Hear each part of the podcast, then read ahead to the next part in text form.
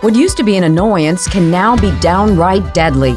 I'm your host, Darla Montgomery, and today the words road rage could not be more apt or scary. But what's really going on when a driver finally snaps on the road? And how do you make sure that driver isn't you? We've got two experts to talk about it now on 10 Talks Acadiana. 10 Talks Acadiana, the podcast powered by KLFY.com.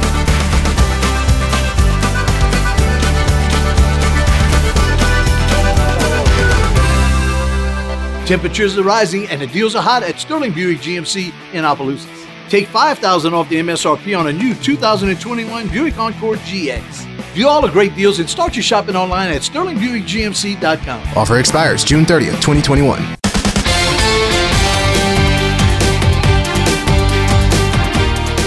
Hello, everyone. Thank you so much for joining us today for 10 Talks, uh, KLFY News 10's podcast. I am Darla Montgomery, your host, and I'm joined today by two very special guests. It's Associate Professor of Clinical Psychology at UL Lafayette, Mike McDermott, as well as a face you may recognize, the Trooper Thomas Gosson of uh, Troop I State Police. He is the Public Information Officer. We're talking about a topic that, for me, has um, just become such a concern, gentlemen, that I'm afraid every time I get behind the wheel. It, it's on my mind.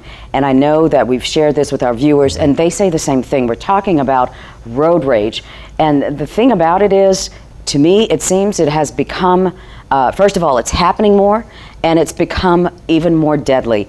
We know this has a lot to do with something very basic, and it is just respect for one another and our behavior. So let's talk about um, some of the incidents just recent. And, and, if you gentlemen don't mind, I'll begin with a personal mm-hmm. experience where a young woman, I was coming uh, from Florida um, near Alabama, and uh, a guy cut her off. She was so angry, she went in a, in a, a no, no passing lane on the shoulder where there really wasn't much of that and came into our lane, nearly swiping our vehicle. She was so angry, she thought that we were the folks who. Um, violated her and she came around our car on the other side and then tried to run us off the road. Mm-hmm. From that point on, she pointed a gun directly at me. All I saw was the barrel. So that mm-hmm. tunnel vision thing is true. Mm-hmm. This is just one incident of road rage. What is happening on our roadways, Trooper? What have you seen when we talk about these cases of road rage from the minor to the major? Right. We do see this happening. Um, many times we'll have you know uh, other agencies that get involved with this. Obviously, when there's cases with guns involved, uh, a lot of times the sheriff's office gets involved with something like that as well. So it's not just state police; it's it's every law enforcement agency here. It doesn't even have to be on the highway; it could be in the city streets as well. You go to YouTube, you can pull up a lot of those videos of people in a parking lot in, in a, a parking store. lot, or, or just at an intersection period on the roadway. So you you do see it often. Does it happen more often? I don't know. I think I think we're just so used to having the frequency or the ease of of information at our fingertips. We're seeing it a lot more often because it's easily accessible uh, than it has been in the past. Um, that's a, that's a big factor right there. Did the pandemic have something to do with it? You know, that might might be something to do with just the cooped up feeling, the feeling of not in control, and people now want to go, you know, regain some of that by some of their behavior. I don't know, but um, it's definitely a problem, and it's definitely something that if you do, you, the the girl for your instance for your case, you know that that's that's a, that's an aggravated assault with a firearm. So, which is a felony, which ca- carries some pretty stiff penalties here. Should that happen, so people need to understand that it's not a game. It's not you know it's not the same as sticking the finger at someone. You pull a firearm out, you're looking at serious felony. Absolutely, and I think that that's what a lot of folks don't realize. But how does it even get to that point? And I know we're going to uh, talk to you real shortly about folks' behavior. But on the roadway, mm-hmm. um, what can a driver do, a motorist do, when you find yourself in a situation like that? Let's start from even before that happens, just being common courtesy and controlling your temper. I think aggressive driving, aggressive behavior being not courteous to the other drivers, things like that. While in your situation, it was a mistaken identity. I think just in general, having just mutual respect or a courtesy, a courtesy, a common courtesy to other drivers will go a long way. I think when we have that aggressive driving behavior on the roadway, we tend to attract that attention, maybe from another aggressive driver, and it's not necessarily always the positive attention. So, as hard as it sounds, it's it's a matter of, of you might have done wrong, you might have still been in the right. It's a matter of just, you know, eating crow, if you want to say, and just mm-hmm. backing off and just, you know, turn the other cheek and let it let it go, let him be. It's really not worth the trouble and the and the danger that you're potentially putting yourself in to do what? It's not a contest you're going to win, you know. And there are people who are afraid, even let's say you do try to ignore, you, you want to just go on with your, your drive and get to your destination Mm-hmm. safely. And, but there are very aggressive people Mm-hmm. who will take it to that next level. There, you can call for help, right? Absolutely. I mean, look, I, I encourage people to always call. Don't be afraid to call 911. You know, we, we all pay taxes, and that's what our tax dollars are for. To the, the we're out there to protect the public and, and to serve the public. That's what 911 is there for.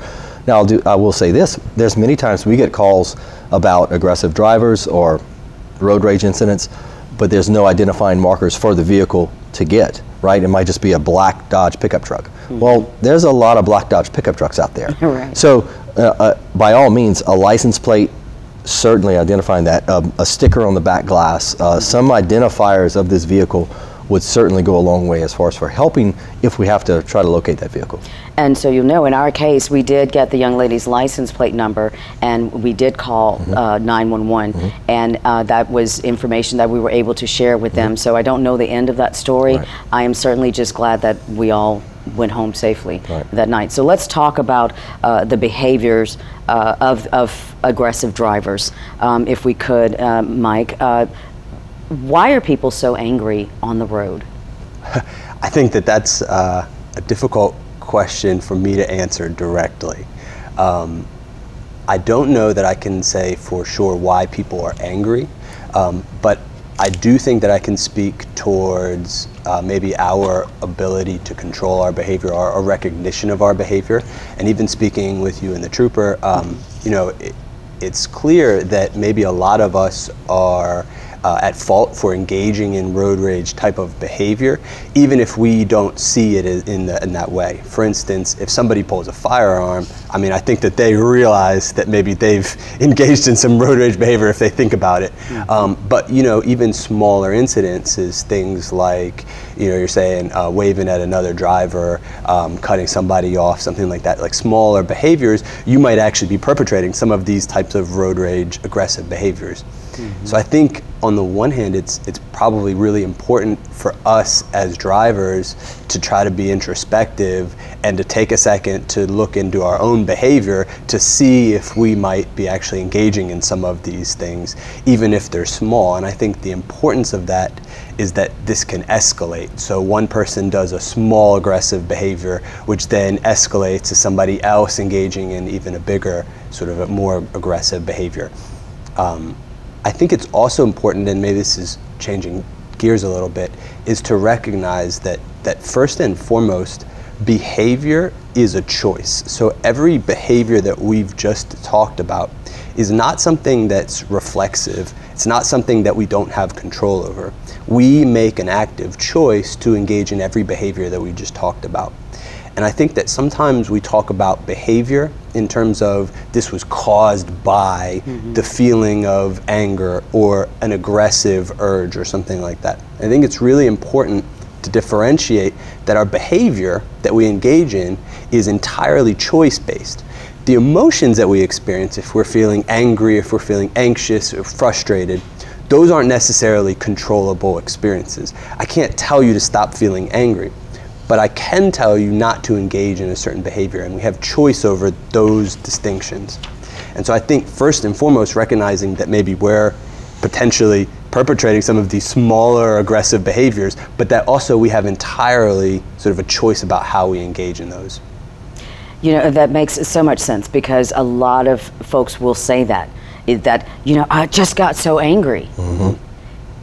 And, and so, are there mechanisms? Is there something we can do? I mean, I, we've all heard count to 3 That you know, things that you can do to Count to 10. to count to ten to bring it down. But um, a lot of people will say that they, they just had no control in it. I just, you know, I don't know why I did that. And, and, and the short answer is it may have felt as if they didn't have control, but any behavior that we engage in, I mean, with the exception of maybe a reflexive behavior where if some, you know, the, the, the patellar knee Yes. or something like that. Like, but aside from those, like every behavior we engage in is choice based, and so it might feel as if sometimes we don't have control over that behavior, but in reality we do. And I think that some of the factors that play into sort of that that pushing of a certain behavior, uh, when I think of of those factors that might be relevant are emotional experiences, so things like anger, aggression, frustration, anxiety, um, the physiological sensations that come with that. So increased heart rate, um, tensing of muscles, those types of experiences. But then also the thoughts that we're having. So the thoughts of something like, I can't believe they just did that, uh, potentially aggressive related thoughts and things like that. I don't necessarily think that we have direct control over our emotions and the thoughts that we have. And so again, it's not about necessarily stopping the feeling of frustration when you're on the road. I mean, I think things are going to happen and we're going to experience frustration and anger when we're on the road. The distinction for me, though, is recognizing those experiences and then recognizing that we have choice in the behavior that we engage in once we experience some of those sensations. You know, somebody cuts you off, you might have an aggressive thought. Nobody's gone to jail ever, in my opinion, and I don't know, you can answer this, for having an aggressive thought. It's when we choose to act on that aggressive thought that it becomes problematic. And so for me, it's recognizing when you're experiencing those emotions, those thoughts, those physical sensations that might push us towards engaging in a behavior that might be aggressive or problematic. And that's where we have the control that you're talking Yes, about. yes. And that's our chance to to de-escalate or, or wha- whatever the term. Yes. So for me, uh, it's it's not about necessarily um, stopping those emotional experiences, those thoughts we're having, but increasing our awareness of those experiences. And we can do this intentionally. So, for instance, I can on purpose, you know, check into what kind of emotional experiences I'm having right now, um, anxiety, frustration, anger, something like that. And the more recognition that we have of those experiences, it provides additional space between the emotional experience and then that behavior that we engage in. And I think a lot of times when we're not aware of those emotional experiences, the behavior and the emotion are so close together that they feel as if, for instance, I have no control over this behavior. This emotion just pushed me into that behavior. And in reality, they do. I think the distinction is that they just haven't recognized that emotional experience, the thoughts related to that, the physical sensations, long enough to allow them to that space to then make a, a choice behavior. You know, Trooper Gosson brought up a point earlier about uh, COVID um, 19 and us, uh, everyone being uh, on lockdown, if you will, for such a long period of time. And so that um, ugly head of uh, feeling of control. Uh, of controlling your life, um, how big a role um, do you think that may have in, in in some of the things that we're seeing now? I think that going back to that ability to recognize the space between the emotional experience and the behavior, I think it's easier if we're feeling pretty good, if things are going well for us, mm-hmm. if everything's easy, it's easier to, to have space and make, make a, a more informed choice about the behavior we engage in. But if we're frustrated from lots of other things that might not be related to driving, maybe we're just generally upset, we've been staying at home a lot, we haven't engaged in things that are maybe meaningful and enjoyable, and we're just more distressed, then I think it makes it more difficult to then be aware of those experiences and engage in that sort of distancing between the emotions and the behavior that we choose. Um, so I don't necessarily think, again, that it causes us to, to engage in a certain behavior. We always have choice in that behavior, but I think it makes it a little bit more difficult. I mean, and you can think of this in, in, in, in just everyday life. If you're not sleeping well, if you've been eating poorly, maybe you're more likely to say something rude to a friend of yours or something like that. It doesn't mean that not sleeping well or being frustrated caused you to do it. It just maybe made it a little bit more difficult for you to manage that behavior. That's very interesting. Um, when you talk about managing your behavior and the root cause of things, um, it it still uh, brings me into the thinking. Um, and this may sound very simplistic, but I'm from a small town. I was taught to mind my manners. I was taught to treat everyone well. And do I get angry? Absolutely. But this is where what you said is so poignant because I choose to control that. And, and, And you were not let and you were and you were raised that way, right? And I was raised that way. How many way. times do we see kids that are not raised that way? They don't have that structure at home. Mm-hmm. They don't have the that parental figure guiding them and showing them right or wrong. they're raising themselves. And I honestly, I think you know, as a as a former school teacher, I taught for 15 years in the public school system prior to my law enforcement career. Um, you saw that start kind of degrading as these kids grew up. You know, as as the kids got older, we had more kids that were raised by kids themselves. So I think it's a it's a it stems from a bigger problem as far as for just overall respect for humanity, period, in general, and and and and, authority and the rule of law. Let me ask you about this. How about the? Because I'm I'm. I shouldn't say this, but I really don't like uh, reality shows. Um, I know they make a lot of money for a lot of people, but I find that we are glorifying to some extent the worst behavior Yeah. in adults because it's not just young people who are in these types of shows. You have grown adults acting like two year olds. And the, the more dramatic it is, the more viewers they have, the more um, sponsors they have, more advertisement, more money for them. But we're showing our young people, and so many of young people uh, are watching these shows because that's the thing to do, and it's Correct. great, and that's funny, and it's, but it's really not Right. funny at all. And I, I feel like it's influencing a lot of that behavior.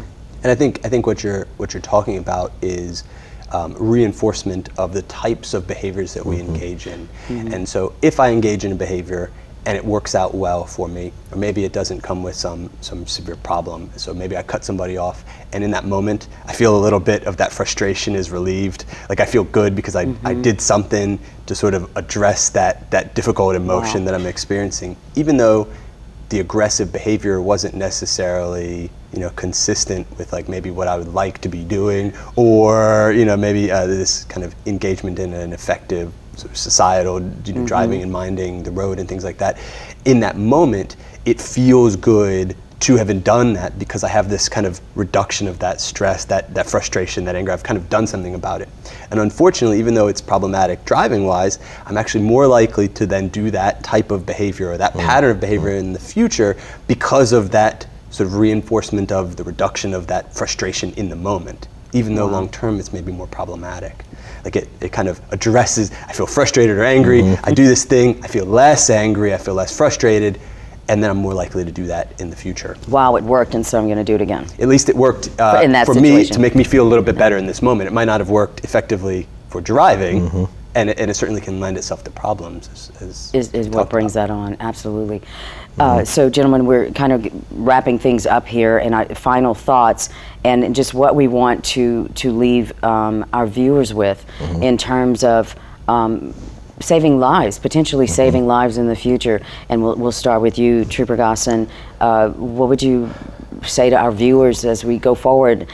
Um, I know personally, I have I practiced um, just trying to get away from the situation as much as possible. Um, but sometimes the situation literally presents itself Correct. right in front of you. Um, thankfully, we were safe, but sometimes that's not the case. Correct. I, and, and look, this is a difficult question as well because there is no right or wrong answer because every situation is going to lend itself to a possible different outcome, but depending on what's going on.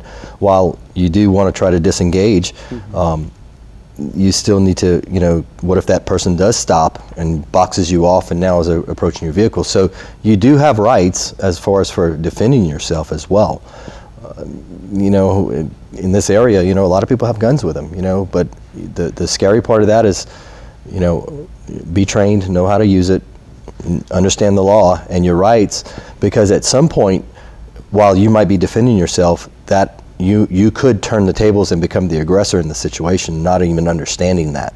And we were talking about that earlier, whereas, you know, if Mike gets up and punches me and I fall down, and then he walks out the room and I go find him and I'll punch him back, people might say, well, that's one for one.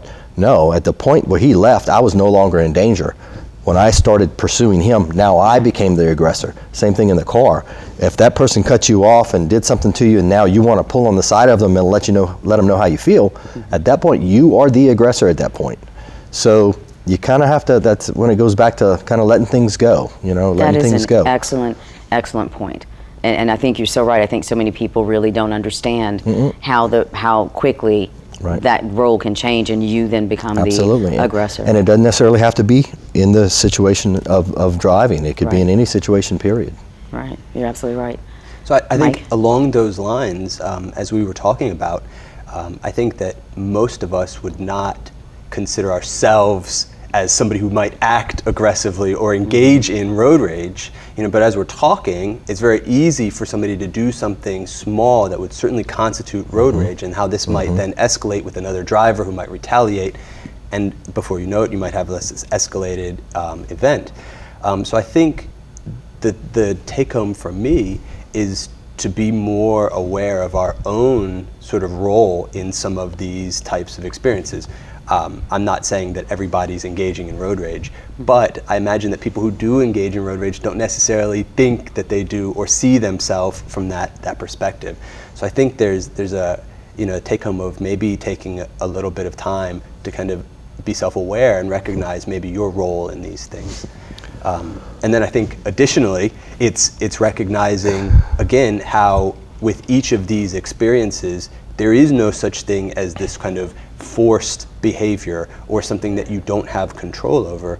The experience of a difficult emotion is one thing, but then the decision to act on that is, is something else. And so I think making sure that we're self aware enough to also recognize those experiences. Mike talked about behavior and, and things, and a lot of people times we don't see the wrong that we do. We, we see it in other people. We might complain about somebody texting and driving as you are hanging up your phone from a text. You know, we, we, we're sometimes we're all guilty of that behavior. While doing the research, kind of preparing for this stuff, I came across a quiz, and it says, you know, many of us are guilty of this behavior, and, and really ask yourself these questions: Do you regularly drive over the speed limit, or try to beat the red lights because you're in a hurry? That's an aggressive driving behavior, and I think we're all guilty of some of that sometimes. Yes. Do you tailgate or flash your lights as the driver's in front of you that you believe is going too slow? Uh, I see that a lot as well, right? That would be one.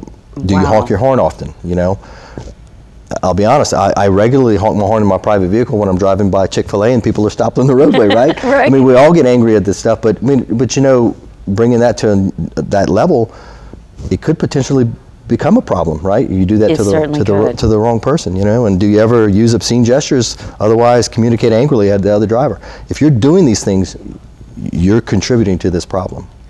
Wow. I didn't know we were going to have a test, and I think I failed. Yeah, I yeah, I think we all do. I mean, we're all guilty of mm-hmm. everything you said. Mm-hmm. Right. Wow. so it's something to think about.